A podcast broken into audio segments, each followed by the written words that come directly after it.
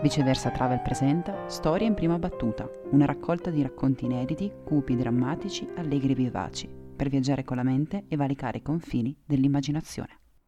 Io da Poggio d'Ancona non me ne vo. Mi chiamo Massimo e abito a Poggio d'Ancona, nella contrada Portonovo. Vorrei dire, come i miei compagni di liceo, che sento anch'io la necessità di prendere, partire e andarmene da qui, ma non ci riesco. Non riesco a farlo perché a Portonovo abbiamo tutto quello che almeno io desidero. Abito praticamente dentro il parco regionale del Conero, sul Monte Conero. Ogni mattina apro la finestra di camera mia e di fronte a me, spettacolari come sempre, mi aspettano la torre di Portonovo, il mare e la spiaggia Bonetti. Non so se lo sapete, ma se esco di casa poco prima di arrivare in spiaggia ho persino un lago. Si chiama Lago Grande. Ogni tanto di fronte al lago atterra anche un elicottero. Insomma, cosa vorrei voler di più? Io e la mia famiglia non andiamo in vacanza. Forse penserete che sia strano, che sia un peccato. Ma vedete, io sono fortemente convinto che per viaggiare bisogna essere alla ricerca di qualcosa. Non fraintendetemi, nutro curiosità per il resto del mondo che mi circonda, ma non ne sento la necessità. Ogni volta che vado a scuola non vedo l'ora di tornare a casa. Ho lo stesso entusiasmo che vedo nei vostri occhi quando caricate l'auto di bagagli pronti a partire. Non so come spiegarvelo. Non so mai come spiegarmi e i miei amici, anche quelli che mi conoscono da più tempo, non comprendono questo mio pensiero. Eccetto Anita, la mia ragazza. Lei sì mi capisce. Anita è polacca, ma i suoi genitori credo siano scappati dal confine della Slovacchia quando ancora lei non era nata. Sono riusciti a trasferirsi definitivamente a Portonovo da 4 anni. Parla malissimo italiano, ma è molto intelligente ed emotiva. Sente le cose come me e quando tenta di spiegarsi la capisco perfettamente, perché io e lei abbiamo capito che qui noi abbiamo tutto.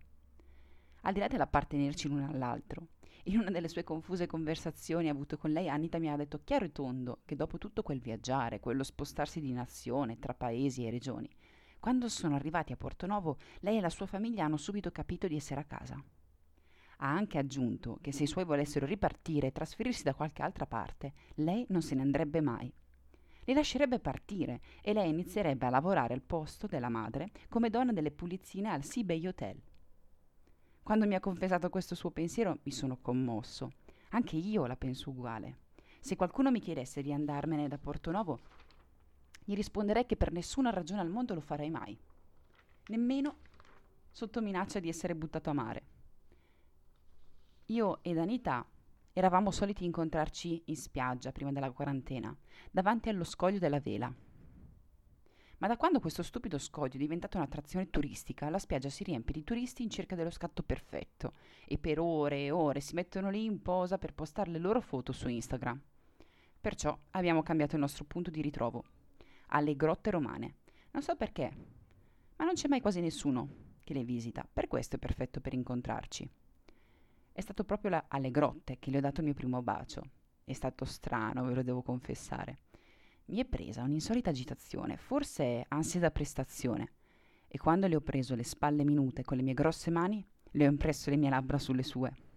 In quel momento le guance mi si sono infiammate fin sopra le orecchie. E allo stomaco mi ha preso un malessere leggero.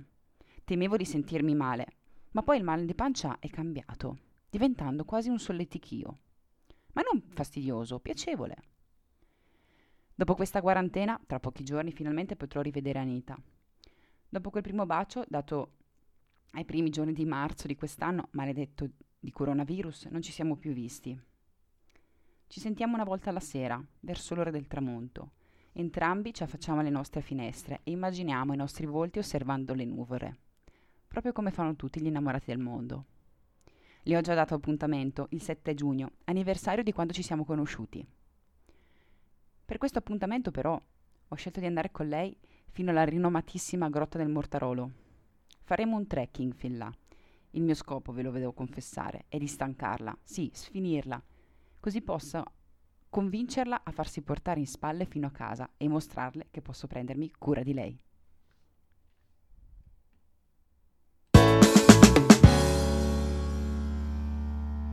Avete ascoltato un racconto inedito di Sara Corsi per la serie Storie in prima battuta.